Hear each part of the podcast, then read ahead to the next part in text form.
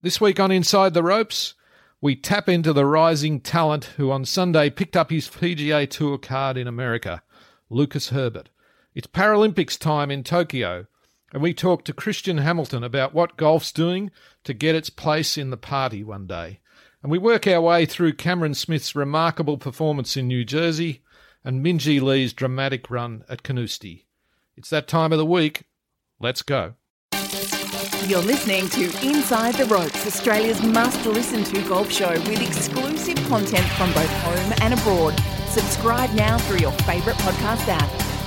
Hello, everybody. Welcome to episode 221 of Inside the Ropes from Australian Golf Media. I'm Martin Blake, Media Manager of Golf Australia. This podcast is a collaboration of Golf Australia, the PGA, and the WPGA. I'm really looking forward today to talk to an old friend in Lucas Herbert, a real character who I've always said would become immensely popular if he can just get himself to the peak of the game. And guess what? Our timing's perfect because just about to come true for Herbie after he secured his PGA Tour card for next year in Idaho last weekend. To help me through all this today, plus to dissect and digest all the other golfing news from around the world, He's back for another crack. Golf Digest reporter at large and the PGA Tour of Australasia's content guru, Tony Webeck. Welcome. G'day, Blakey. Thanks for having me back. Another another big week for us. It, it was absolutely huge because the US Tour playoffs began uh, the, at the Northern Trust in New Jersey. That event was spread out to uh, the Monday morning American time. We had Rod Pampling winning a, a, Champions Tour event for the first time. We had the AIG Women's Open, aka the Women's British Open uh, at Carnoustie, which was a sensational event. Let's just talk a little bit about uh, Cameron Smith first of all. Uh, runner up uh, in the first playoff event, the Northern Trust in New Jersey lost a playoff, and you watched a bit of this this morning. I mean, it, it appears to me that Cameron Smith's one of the one of the very best players in the world as we speak. He's really jumping up. He's getting better all the time. His short game's incredible. He shot 60 in the second round, which, oh, the third round, which was an incredible performance and had a great chance to, to shoot 59, didn't he? So he's playing really great. Just had a disappointing finish with a bogey on the playoff hole and lost to Tony Finau. Yeah, he started the last round, which, as you said, went into Monday because of the, the hurricane that went through and dumped nine inches of rain on the golf course. So that that pushed things back again. But yeah, he got in front with an early birdie, and but to be honest, it looked like Jon Rahm was going to just run away with it. And then he had a couple of stumbles, and Cam birdied 16 and 17, made a nice up and down at 16, a short par four, and then hit a beautiful line shot into 17, and had a putt for about 24 feet to win it on the last hole, and uh, just left it a bit short. But yeah, unfortunately, in the playoff, it was a bit reminiscent of the uh, the tee shot that Louis Oosthuizen hit when when Cam and Mark Leishman won the Zurich Classic, he just there was just a big carve out to the right and into the middle of the lake, and Tony Finau found the fairway, hit the green, and and two putted. So, um, yeah, it was a it was an unfortunate way to to end the tournament for Cam, but he's now can console himself with a million dollars in prize money and um, 23rd in the world in the world rankings right now. So it's uh yeah, he's just playing so well, and and something big's on the horizon very soon. I think uh, 23 is quite low for the way he's playing. I think uh, he's realistically a kind of close to a top 10 player now already. Uh, he's actually number three on the FedEx Cup points list. So, uh, in those three events coming to Atlanta in a few weeks' time, I mean, the top 30 will play for the Tour Championship and the you know the the big prize pool that's on on offer. Um, no one's no Australian's ever won that. Uh, Adam Scott won the Tour Championship uh, quite a long time ago, maybe 15 years ago, but it was before the uh, FedEx Cup sort of setup that was done. So uh, Cameron Smith's put himself in a with a great chance of uh, of doing that. Let's have a listen to Cameron Smith, who reflected on uh, the drive on the first playoff hole that cost him a chance today. Here he is. What exactly happened in your mind there? Oh, it's just a terrible swing, just a miss hit. Um, you know, in and off the left, and uh, yeah, the wind just got it. Um, you know, that's that's how it is. I mean, I've hit a few terrible drives this week, and I've got away with a few, and um, you know, I didn't get away with that one. So it is what it is, mate.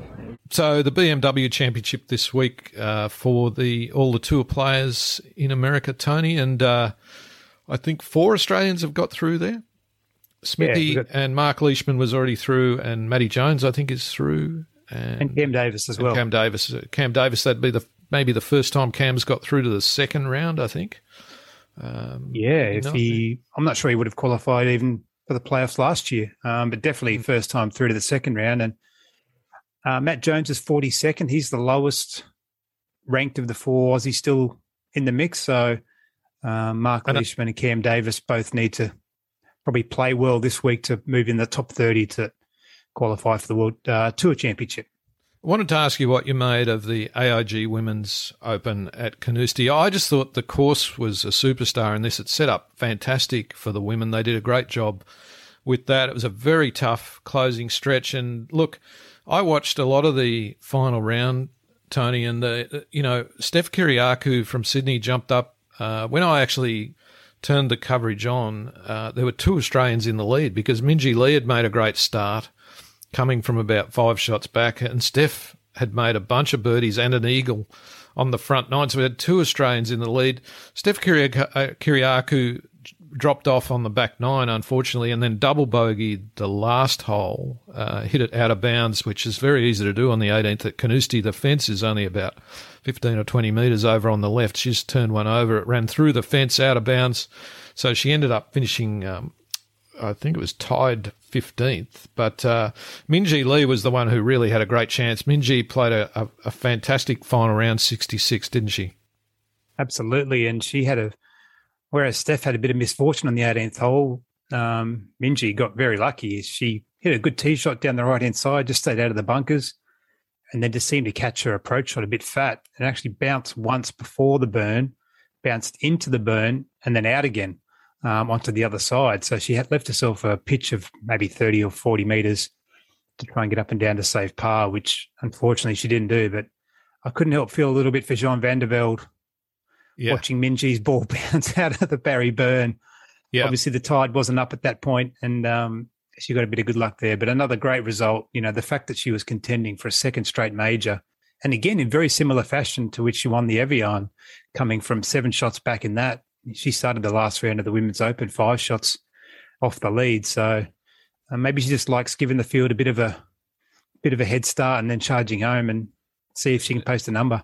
There might be something in there because she played very aggressively. And she said that afterwards that she just knew she had to make birdies. And look, she posted 10 under overall. Look, through 16 holes, she was outright leader in the tournament. You know, it looks like, well, I think people got up on Monday morning and looked at the scores. She's finished tied fifth, but it might look like she was well back, but she was actually in front through 16. But the bogey at 18 uh, from the burn that you mentioned, that really cost her. And then Anna Nordqvist from uh, Sweden ended up winning at 12 under. So, she, so Minjee was two shots back from that. And Anna Nordqvist played, you know, brilliantly solid golf and parred in from 15, which, you know, what's the old saying about parring in the last four holes? You know, you win a lot of if you get yourself in contention and par in from you know 15 on, that's exactly what she did. Georgia Hall was at 11 under. Uh, Madelene Sagstrom uh, from Sweden actually had a putt to which would have got her into a playoff.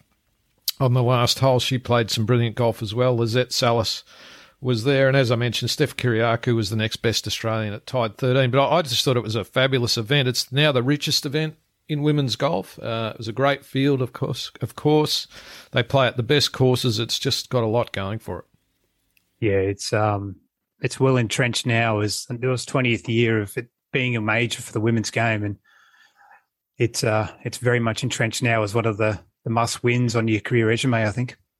Rod Pampling's win may have gone under the radar. I think it's 18 years, is that right, since any Australians won on the Champions Tour. But uh, Rod Pampling won the Boeing Classic in, it was over near Seattle in Washington over the weekend. He picked up 315 grand US for, for that win, uh, but really establishing himself. I think it's his second year out on the on the Champions Tour, but uh, the the the quality of the fields and the quality of the golf is is fantastic, and he shot 66 in the last round to get up and win, which is which is great news for Pamps.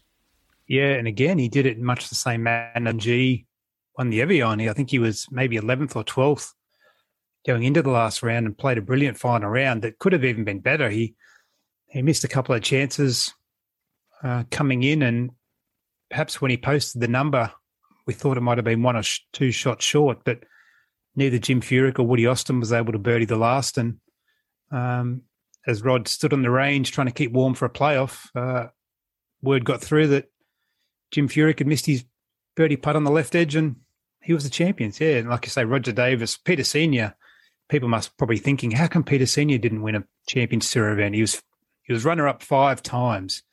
Yeah. Three times in one year. So he got close. But yeah, 18 years since we've had a Champions Tour winner. And yeah, great to see Rod Pampling get over the line.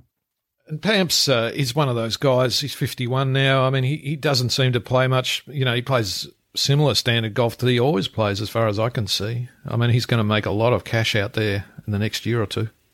And the key to Rod was uh, winning in Vegas, um, I think in 2016. That gave him basically status on the PGA Tour until his 50th birthday. So he was able to go straight from the main tour, and um, and John Senden's doing the same at the moment. Robert Allenby's Rob of, Allenby, yeah, yeah, he's sort of been in between the Korn Ferry Tour and PGA Tour trying to get ready. But and we had Stephen Leaney, he's returned. He's spent a bit of time back home in Australia, but he's now back over there as well. So it's nice. We've got a good half dozen of guys sort of representing us on the Champions Tour each week now. So hopefully we won't have to wait 18 years for the next one. We seem to win. Australia seems to win something every week, just at the moment, and uh, you know I'm taking a lot of credit for it since I took my role as media manager. We seem to win something, so you know maybe there's a pay rise in there for me or something, mate. It'd be well deserved. I think it's getting so much exposure, and all of it's due to you. So, um, and, but what's great is it feels like every tournament we're turning on at the moment, there's an Aussie in the top five or ten. Correct. So we wake up every morning to check the scores to see how we're going, and yeah, there's just a real rich, rich vein of talented young players coming through, and a couple of old guys doing pretty well too. Absolutely. So on the European tour at the weekend, Maverick Antcliff, who's another one of those uh, gifted young players, he finished tied 29th in the Czech Masters. But the big news, perhaps, uh, of the week was Lucas Herbert finishing tied fourth in the Korn Ferry Tour's Boise Open uh, down in Idaho. And we're going to talk to Lucas a little bit later in the show. But it, uh, I was amazed at this. It actually qualifies him for his card for the PGA Tour for next year, which has been what he's been chasing all along. He's already got enough points from that one event, even though there's two more to go, to uh, pick up his card, which is fabulous news for, for Lucas. Yeah, it's a funny system in a way because we spoke to Brett Drewitt last week, who played 42 events to finish 24th in the regular season and get a card, and now we get 25 more chances to to earn a tour card in so three, just explain how that explain how that works. So there's 25 cards for the top 25 players on the tour over a season which in this case because of covid uh, went across two seasons. So there's 25 cards there but that's not the only way to get a, a us tour card now is it? No the top 75 players from the regular season are then eligible for the Korn Ferry finals but they also include players who finished sort of 126 to 200 on the PGA Tour and didn't keep their card. So it's a very, very strong field. Um, Christian heard from uh, South Africa. He was in the field as well as I think Robert McIntyre.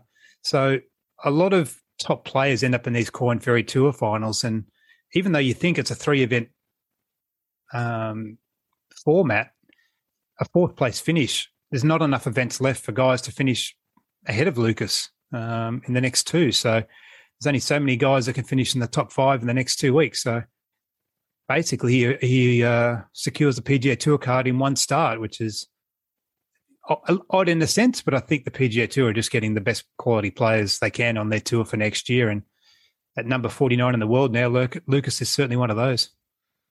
Well, the good news keeps on coming. Tony, we might just get a break out of the way on Inside the Ropes now. And when we come back, uh, we'll chat to the man who's got his card, Lucas Herbert. With Australian Golf Media, you're back inside the ropes. Welcome back to Inside the Ropes. And Lucas Herbert's one of our favourites here at Inside the Ropes, been a co host on one or two occasions, I think, Tony, and many times a guest. And it's great to have him all the way from Columbus, Ohio tonight. Hello, Lucas. Hey, boys. How we doing? It's late at night in Columbus, but you've got some celebrating uh, that you've possibly done. I'm not sure. It was interesting yesterday, uh, Herbie, that um, I think there was a text exchange between you and I. I said, now, is that fourth place finish in the Boise Open uh, good enough to get your card for the PGA Tour? And you said sent message back saying I'm not too sure. Then I looked on the Twitter feed of the Korn Ferry Tour later on, and they were saying it was a fait accompli. So I'm not exactly sure where that's all at, but I'm pretty sure you you've actually got you, you you've got enough money up from the first event of the Korn Ferry finals to secure your card. Is that exactly where we're at? Yeah, kind of. It's. I mean, I'm I'm learning as we're going here as well. I'm sort of not really sure on the process, but yeah, the tour seemed to think that a two way tie for fifth last week would have been enough to secure uh, a card for the PGA Tour next year, and a and that as far as like um like FedEx Cup points, I'm not sure what the actual not sure what they call the the season long point standing, but it was 210 points towards that. Right. Um, and a three way tie for fourth was 230 points, I think. So, um, in theory, that should be that should be enough. I I can't see it not being enough. I, I'm I'm pretty sure it's locked up. It's now more of a process of um, of trying to improve that uh, that standings to hopefully get up closer to um, the number one position um, because there, there is 25 cards given away here at at the finals. But if you finish in the top five, or or if you win um, the I guess the mini order of merit for these last three events, um, you'll probably get significantly more events than you will if you finish in the last place um, and get the 25th card. So uh, yes, I have a PGA Tour card next year, but it's um, it'll probably it, it, there's still a little bit more work to do to make sure that we sort of um, hopefully get into a few more events than what we would currently get into if I hung the boots up for the next two weeks. So just to confirm that for our listeners, the Korn Ferry Tour finals are three events, and uh, there are 25 cards that come through from that. The top 25 players in those three events uh, will get their card for next year. But as Lucas just has pointed out, there's cards and there's cards. I did see a little fist pump when you made, I think, a birdie at the last hole in uh, Boise or Boise last weekend. You hit a great shot in there and knocked the putt in. There was a little little bit of celebration there because, you know, to be fair, it, has been a dream of yours for a while, hasn't it? A long time, really. Yeah, I think everyone's dream as a golfer is probably get to the PGA Tour when you've played from a young age, like we all have, and um, you obviously, um, you know, it's it's just the highest level of golf that we can play, and it's against the best players in the world, and you know, some of the best venues in the world, and it's just you know, it's where I've dreamed of playing forever, and it you know, a lot of times it's felt like it's, you know, it's just been so far out of reach and it's and so far away, you know, in the in the times where you're not playing your best golf or, um, you know, just going through some struggles. So, yeah, it was sort of, you know, all of a sudden you've got like an eight foot putt on the on the 18th green and there's pretty much a PGA Tour card sitting right in the middle of that putt, going like, "I'm all yours if it goes in." So, um, to hit a hit a good putt and for it uh, to lip in as well. Probably I didn't really think it was going to go in until it it dived at the end and, and caught the edge. It was uh, it just yeah, it felt like I mean even if we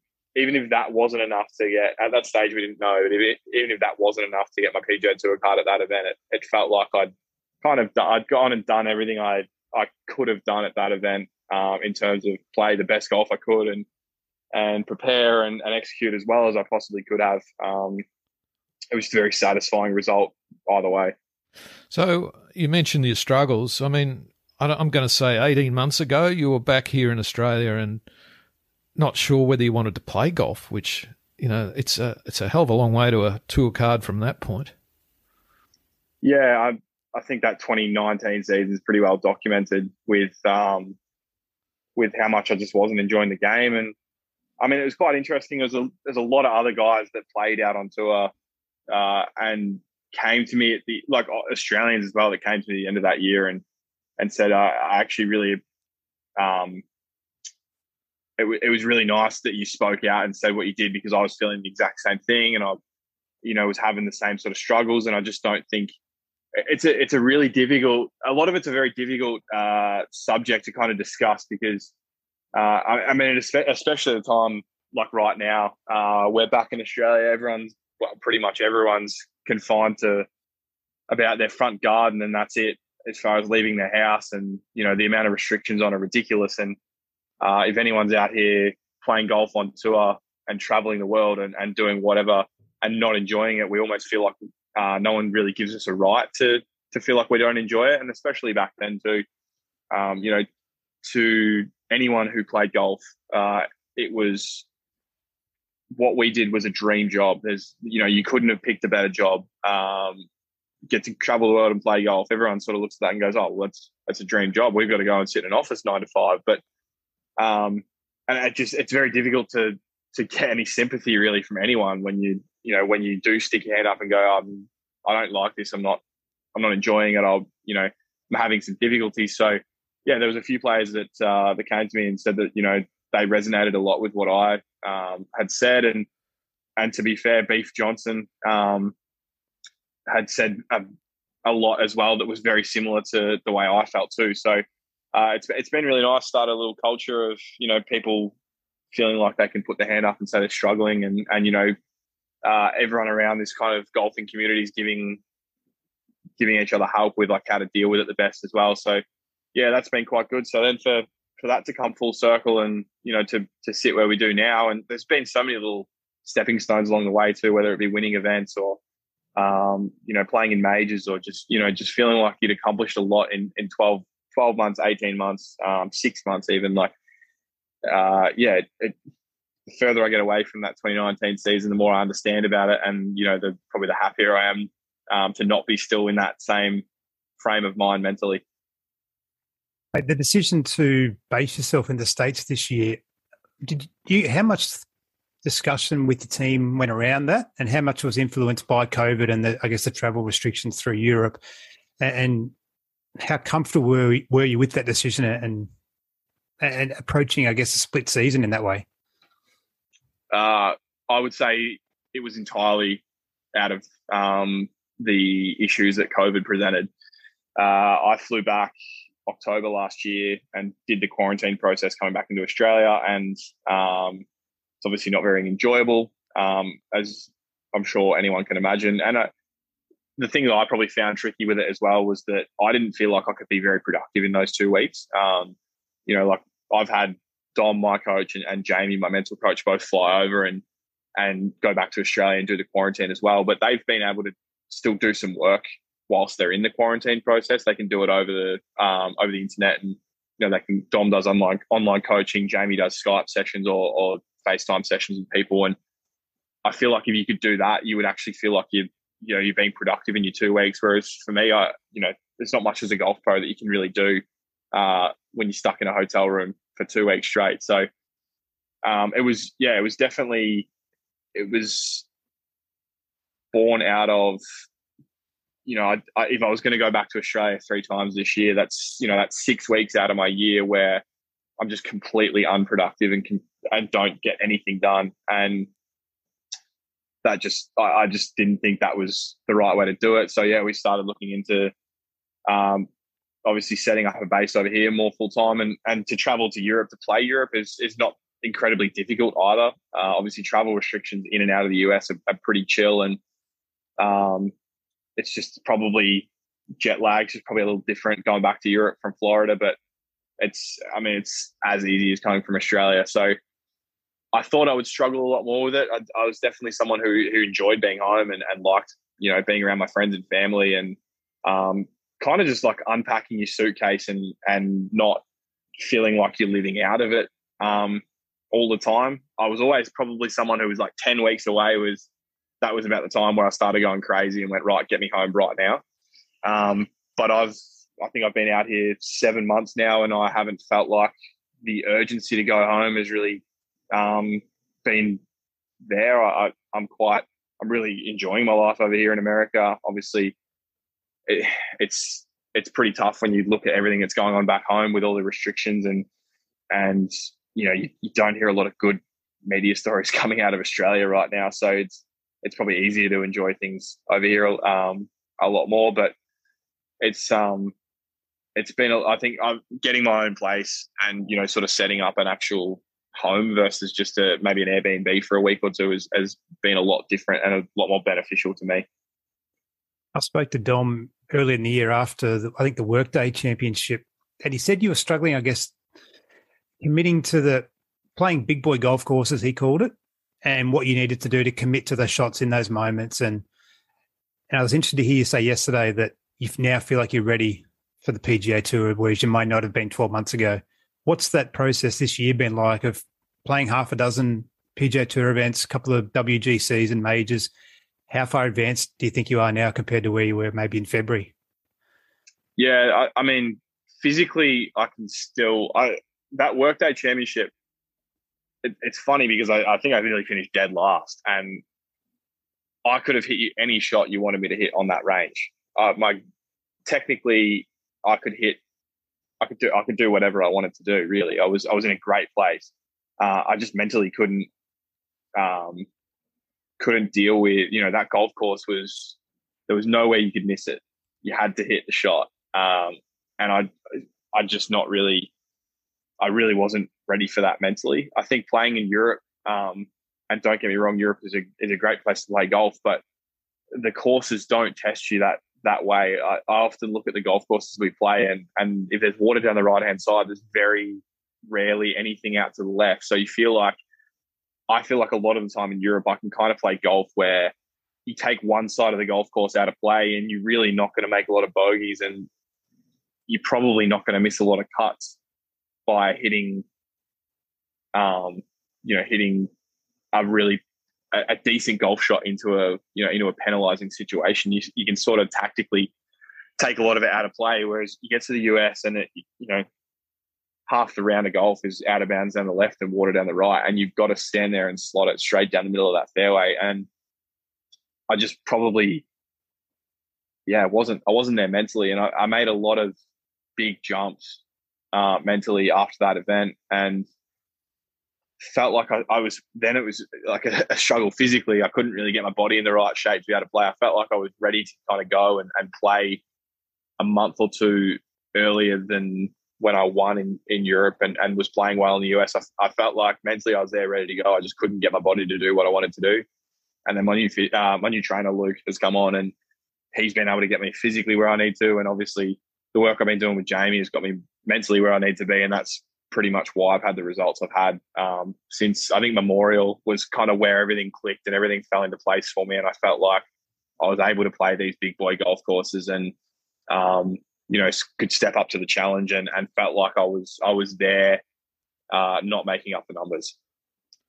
Can I just ask quickly? You've moved back into the top fifty now in the world after you finished at the Korn Ferry when you're talking about getting your PGA Tour card and and improving that status so you get more starts, where does the top 50 eligibility or does that help at all? Like for next year, will you can you advance your position in the field and get those invitationals perhaps by your world ranking? Yeah, there's probably going to be there's probably 10 to 15 events per year that are going to have some sort of category for the top 50 players in the world generally it's at the time of the event. So if I was to stay in the top 50 in the world for the next 12 to 18 months, I'd obviously get a lot more events than um, than I would if I if I didn't stay in there. Uh, you know, there's a few exceptions. I think uh, I think for the Masters at Augusta, you if you're in the top 50 at Christmas time, you'll get an invitation to play, and um, there might be a couple of other events as well where it's like that. But generally, it, you know, if if you're in the top 50 in the world at the time of the event, you're probably going to um, get in, or you'll get looked favorably, get looked at favorably for an invite, or or those kind of things. So um, it's it's going to be helpful, but I understand too that it's probably it, it I, I, would love to stay in the top 50 in the world for the next 15 years, but realistically, it may not happen that way. And um, it, it's tricky if I'm going to play Korn Ferry Tour events. It's it's very tricky to hold your ranking up there because the field is such good quality, but the rankings don't kind of show it. So, you know, it, you can finish 15th and play quite nicely, and you know the world ranking doesn't look at you too favorably for that kind of finish. So, um, yeah, honestly, it's just this massive puzzle of what events do you play, when do you play them, um, what do you get into? It's it's a huge puzzle that I haven't figured out. I don't think anyone's figured it out. You you're speaking to guys that are out here on tour for 15 years trying to work out off them because they're the ones that tend to know, uh, you know, this finish in this event gets you into this event, and it, it's just it's brutal. I don't know how anyone at home tries to keep up with it. To be honest, Lucas, it's ten o'clock at night in Columbus, uh, and you're sitting in a hotel room, probably on your own. Um, tell us your travel story from today. You, you, you were quite uh, so, sounds like you had, had a bit of an adventure. Yeah, so this might be one of the funniest travel stories I've ever had. Um, and if anyone feels like they're having a crap day at work or they've mucked something up for the boss and feel like an idiot, I promise you this will make you feel a lot better. So we're obviously flying. We're playing playing Boise, Idaho last week, which is uh, on the west coast. It's quite close to um, like Oregon and probably just that's just north of Nevada. Um, flying to Columbus, Ohio, which is Midwest. It's probably it's like in between Chicago and New York. So there's no direct flights. We've got to fly through Dallas. Um, I've got my trainer Luke with me, and then um, Nick, my caddy. I booked myself and Luke's flights, and then gave them to Nick, uh, and said, "He this is this is the flights we're on. Um, you know, if you want to fly with us, go for it. But if you don't, I don't care." Um, so we all fly in here we grab our bags, we go to the rental car desk to get our car, and she, uh, the girl asks my um, my ID and credit card and stuff, so I give that over, and she goes, "Oh, we haven't got a booking here for you. Do you have a, a confirmation number?" So, yeah, pull it up, and I'm like, "This is weird. I've, I've got on the A like I'm with Avis, I'm on the app, and I'm like, I'm, my car says it's here in this spot. Like, how is it? Something's not matching up here." I'm thinking like a lot of time in America, there's two airports that are um, at a city. You know, imagine like uh, oh, Melbourne Avalon Airport, Melbourne Ta- Tullamarine, that you know that kind of thing. Um, so I'm like, am I at the wrong airport? Like, we're gonna have to Uber to the other airport to pick up the car, or you know, what what's going on here? And I look on my Google Maps, and not only am I at the wrong airport, I'm at the wrong city. We've booked flights to Columbus, Georgia. Oh no. Columbus, Ohio, please. Got through the entire process of checking in, boarding passes on the plane, gone through everything, and not till we've gotten to the airport and looked at our location on Google Maps that we've gone, we're in the wrong state. We're not even close. We're, it's a 10 hour drive. We've now got to fly. So you actually morning. flew before you realized this? No, we, yeah, we landed at the airport. We got our bags, oh. everything, before we even realized where we were. So we've now got to fly at welcome to 30 a.m. tomorrow morning. yeah, we, so we turn up we, and we get in an Uber to go to this hotel for the night, which is potentially the worst hotel I've ever been in as well. Um, and we we speak to the Uber driver and go, "What a what's uh, what's Columbus, Georgia known for?" He's like, "Honestly, man, it's a military town. There's nothing going on here. You're either homeless or some way uh, helping out the military." So that just just had oh, wow. a day. It's um yeah, I I mean, at first we were like, should we tell no one about this? And then I was like, nah, this is one of the best stories ever. This will go so, in your um, book. mate. This, one day it'll go in your book. So what time are you leaving tomorrow? You've got to go early um, tomorrow and back on another this, flight. So, so I'm talking our Uber driver into uh, picking us up in the morning, which is at about 4:45 a.m. to get a 6:30 flight to get to Columbus, Ohio at uh, at 9:45 a.m. I think it is. So, um, if we hadn't have made that putt on the last on Sunday, we all would have been a lot angrier than we are now. But your head, your head would be off at this point. Yeah, yeah. We are. We we probably sat there for fifteen minutes, just all laughing at each other, like how stupid are we all? So you walked I, I, into the off the tarmac into the airport. Who who actually realised that you're in the wrong state? We kind of all had when we looked back on it. We all had little realization moments of like, this is weird, but no one kind of put two and two together. Like uh, Nick said that he looked at the flight on the on the on the monitor at the gate, and it said Columbus GA, and he's like, "That's not right." And then looked at the ticket and goes, "Oh no, the flight number matches up. We're going to the right spot." Um, we got on the plane, and there was not a lot of people on there, and the plane wasn't big either. And sort of thought that's like that's like it's just odd. I thought this would like I thought a Dallas to Columbus flight would be kind of popular. Um, and then the I like I bought the Wi-Fi in like the in-flight Wi-Fi, and it was like you've got an hour and twenty to your destination, and it's a it's a three and a half hour flight. But I just assumed that somehow uh, time and space had changed for me today, and it was my lucky day. we walked into the airport and we were like, "This is not the airport we like. This is not the terminal we flew into last time. But we in a different terminal, or like there was just it was a lot of different, a lot of moments we look back on and went, "Oh yeah, that probably makes more sense." Uh, but yeah, no, we were really yeah having a good day and not not cluing on to most of it. Mate, before we let you go, I wanted to ask as well. Obviously, you won the Irish Open. You're exempt into Europe for two years. The PGA Tour are going to have co-sanctioned events. I think with Scotland and maybe a couple of others next year. You talk about the schedule puzzle. How does Europe fit into that in the next couple of years in your mind? Uh, mate, I don't even know how the next four weeks fit in as a schedule wise. So uh, I'm sure we'll do some planning down the road. Obviously, Europe's a great um, a great avenue for me to play in with the world ranking points that are obviously on offer and um, the money at the Rolex Series events, as well as like if you can finish higher up, uh, high up that race to Dubai um, final as well, you can get into WGCs and majors from um, from those finishes too. So there is still benefits to playing Europe, and um, I'll try and fit it in the schedule. I, I guess where it's uh, where it fits and, and where it makes sense to play.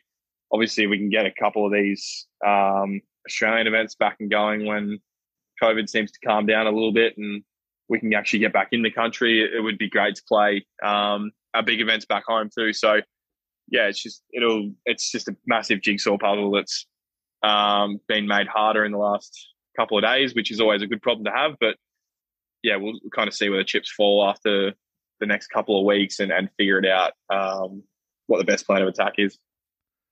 That's not a cockroach going up the wall behind you. I'm looking at you on Zoom. That's not a cockroach, is it, going up there in that hotel? What, talk us through the hotel. That might be one of the nicer things that's here, actually. it might be dinner. Cockroaches are clean. uh, Lucas Herbert, it's uh, awesome to talk to you, and uh, we're, we're, absolutely rapt for you. That uh, we know that I must admit, when you when you first said that you're going to going to Europe and you didn't have any playing rights, uh, sorry, you're going to the States uh, and you didn't have the playing rights. I thought, oh, gee, that's that's kind of speculative, but it's come through for you beautifully, and you've still got a couple of events to pick up that ranking in the 25, and um, then beyond that, it's just the sky's the limit, really. Thanks, Blakey. Um, well done, mate, and uh, talk to you again soon. Always nice being on. Thanks, boys. Thanks, mate.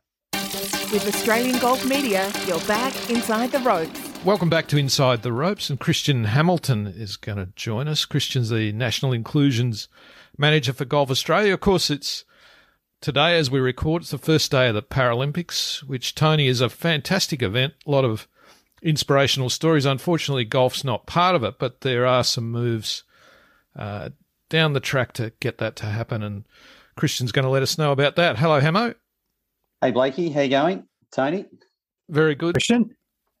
Christian, uh, we don't want to uh, kind of rain on the parade of the Paralympics at all, do we? Because no, golf's not there. Um, we'd love it to be there.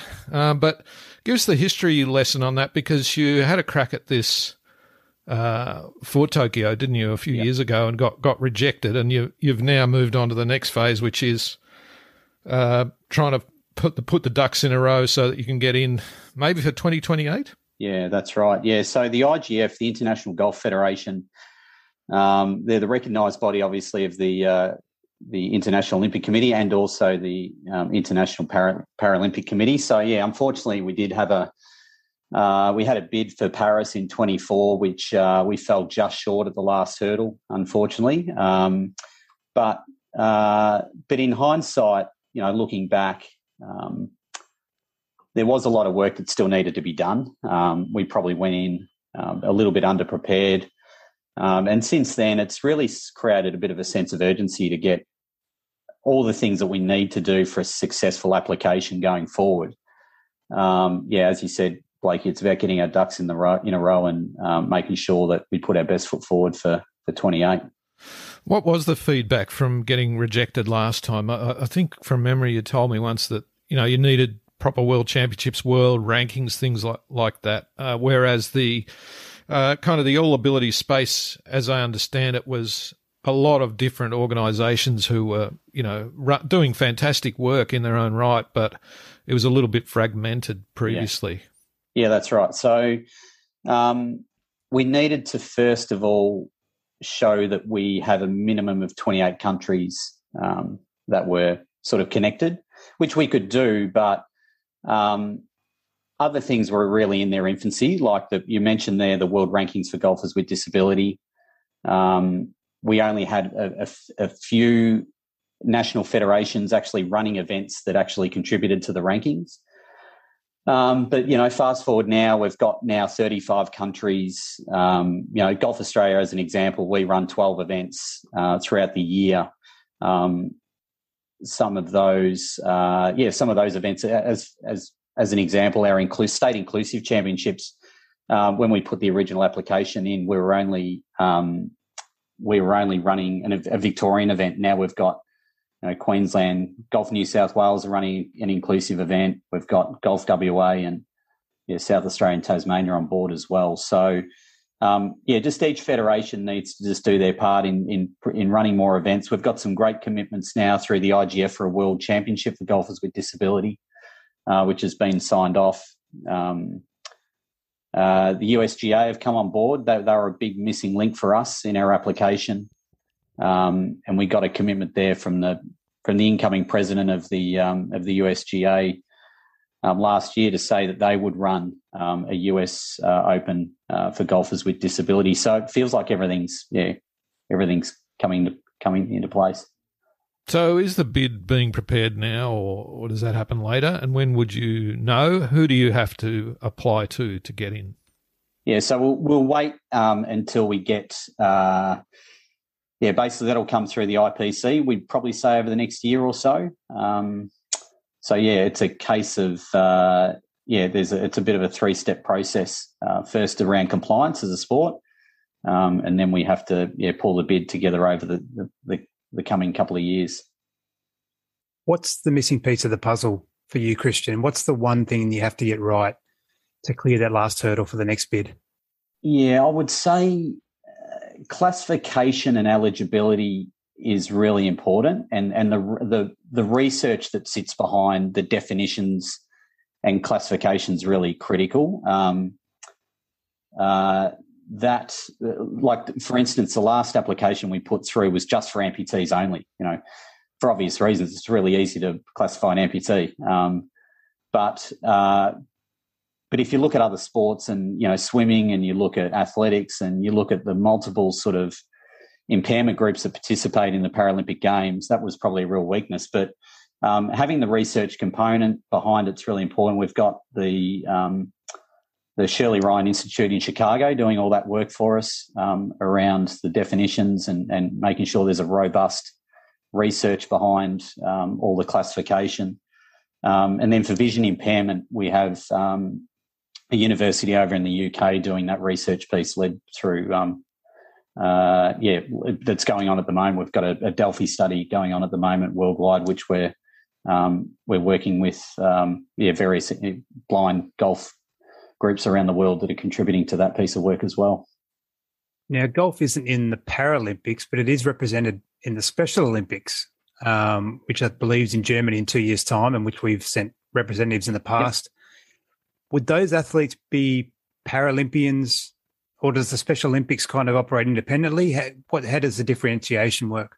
Yeah, I think people get the two confused regularly because of you know obviously with the Olympics uh, connotation in their name, but um, yeah, so Special Olympics is an organisation that uh, just for people with intellectual disabilities or autism spectrum disorder, uh, where the Paralympics we know you know obviously goes into physical and sensory um, impairments as well. Um, yeah, but uh, fantastic dual pathways for people with Special Olympics. Um, you know, some of our Australians that have participated in events in Macau or um, United Arab Emirates, where they had the last World Championships, or Germany. Um, yeah, there's some great opportunities that, through that pathway as well.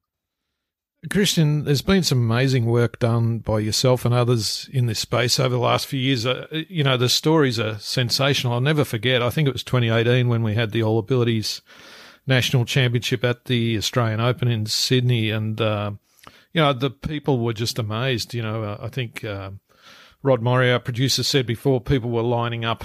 You know, players from the Australian Open field were lining up to watch Juan Postigo and some of these others hit the ball. You know, Juan Postigo throwing his prosthetic leg off and then you know smashing it 250 meters down the yeah. down the fairway. What what would it mean for the space um, if you could get into the Paralympics? Can you, it would be? I presume it would be really exposing these sports and these people to to the broader audience, which would be you know priceless. Yeah, absolutely. It's interesting. Uh, it's when we got announced for Brisbane for 32 um, you know, I saw some commentary around, you know, it gives kids the, license to sort of dream of being an, a, an, Olympian in their own country. But, you know, I think we have an enormous uh, op- opportunity to, to give that dream to kids with disability around the country as well. It's, it's something that's, you know, that we should do. Um, but also, uh, you know, celebrate the fact that as a sport we can play together. Like we're one of the very few sports that you know we're not segregated like some of the Paralympic sports, and that really fits with that Paralympic values and the Paralympic movement around inclusive communities that they talk about. So, um, you know, that's a massive strength for us um, going forward. A big part of this too, Christian, is I guess the accreditation of PGA professionals um, into the all ability space and. I know you've implemented that program and we've got more and more PGA pros who are all abilities accredited. Have you seen the numbers of all abilities players increase? You know, especially since that Australian Open exposure. Have you seen a groundswell already, even in Australia? Yeah, definitely. And um, Tony, just that with the PGA All Abilities accreditation, we've now got over 170 coaches around the country that are that are accredited. And the reason for that, we want to make sure that people with disability have fantastic experiences. So that accreditation um, looks at not only inclusive coaching sort of principles, but also we we focus heavily on what an inclusive facility looks like, um, modified equipment, and adaptive technology, those sort of things, just so that you know, we feel the PGA member is that expert, that first contact point for people with disability to get into the game.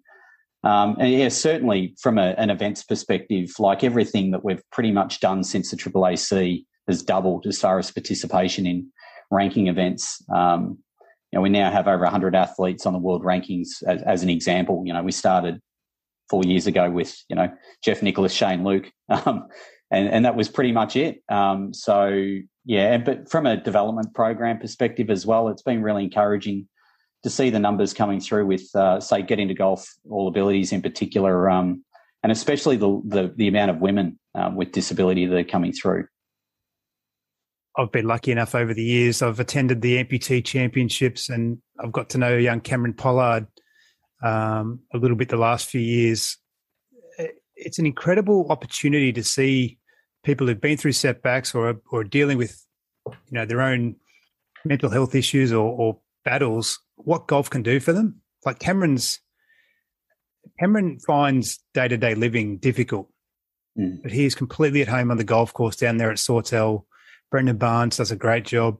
Um, it must be uplifting to you. It's a lot of hard work to get all this in place, but when those men and women turn up, boys and girls, to championships and to compete, it must be a great, great experience for you to to see that. Yeah. Oh, absolutely. And it's the things that people don't see. I think Cameron's a really good example, but Katie's mum, I'll never forget, you know, walking holes with her um, in the Aussie Open and, and just, you know, shared a backpack and, you know, with some of Cam's medication, for example, if he had a panic attack and, you know, these sort of things. It's just, you know, to see him grow. Um, I remember the last round of the Australian Open, he's birdied 17 and, and 18 at the at the lakes, the, the par three, and, you know, packed grandstands either side to slot four iron in there to about 15 feet and hole it across the slope. You know, that's, I even, that makes me nervous thinking about, you know, pulling something like that off, let alone, you know, with, as you said, some of the things that Cam has to deal with. It's really impressive.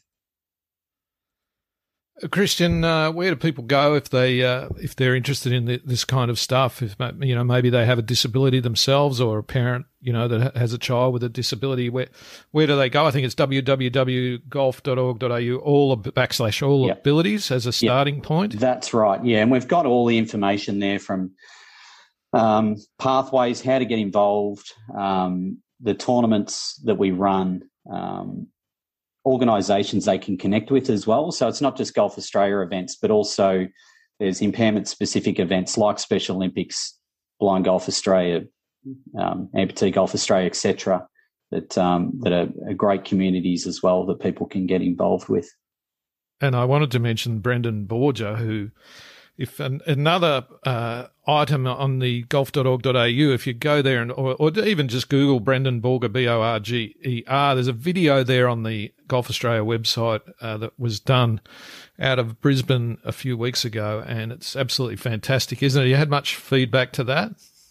Yeah, it's great. I think I think at the moment we've got the uh, European Championship for golfers with disability, so it hasn't really got a great run over in um, in the UK yet, but uh, but yeah, I think golf. Tell us a little bit of his story before you go any further. Yeah, yeah, yeah. So uh, Brendan originally was um, was a Special Olympic swimmer and competed internationally um, in swimming with Special O, um, you know, ten years ago. But since meeting um, Lee Harrington, one of our All Abilities coaches in on the Gold Coast, um, really, yeah, fell in love with the game, and um, you know, he's uh, he's got some great aspirations of getting inside uh, you know, getting his handicap down into 17 or the mid teens to start playing some world ranking events in that stroke and net category.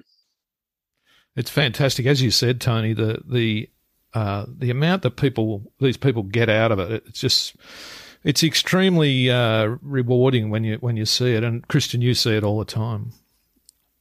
Yeah, that's right. And oh, sorry, go Tony. I was yeah. going to say, even just to Cameron's, you know, like Cameron was sort of looking at a life that was difficult to live outside of his own home, even outside of his own bedroom. But now he started washing carts at Sawtell.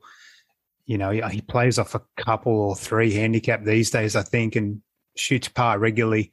Um, he works at the, and what's interesting is you can, you know, we talk about disability golf, but Cameron working in the pro shop can spot a member's car from the car park, knows the number plate, and knows the member coming into the club before the other guys even have even noticed. So they can add a lot to a golf facility as well as what the golf facility uh, provides for them.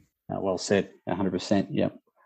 Uh, well, Christian, uh, it's great, always great to talk to you. You're doing fantastic work, and uh, we'll watch the Paralympic Olympics with interest. And we we really hope that over the next year or two, uh, golf can find its way in there as well to join that party. Fingers crossed. Yep. Thanks, guys. Thanks, Thanks Christian. Christian. With Australian Golf Media, you're back inside the ropes.